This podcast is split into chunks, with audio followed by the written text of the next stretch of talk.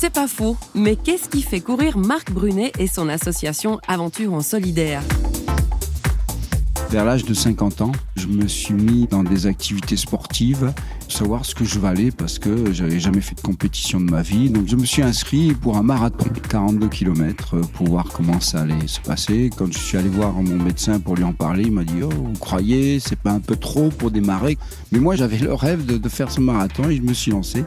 Ça s'est bien passé et en parallèle, j'ai voulu euh, mettre en place une démarche euh, solidaire, humanitaire pour profiter de ces événements. Ça serait dommage de le vivre égoïstement et autant que ça puisse servir à d'autres. Ce qui m'a motivé à m'engager dans, toutes ces actions, c'est effectivement mon engagement de foi, mon engagement de chrétien. C'est pas faux, vous a été proposé par Radio Réveil.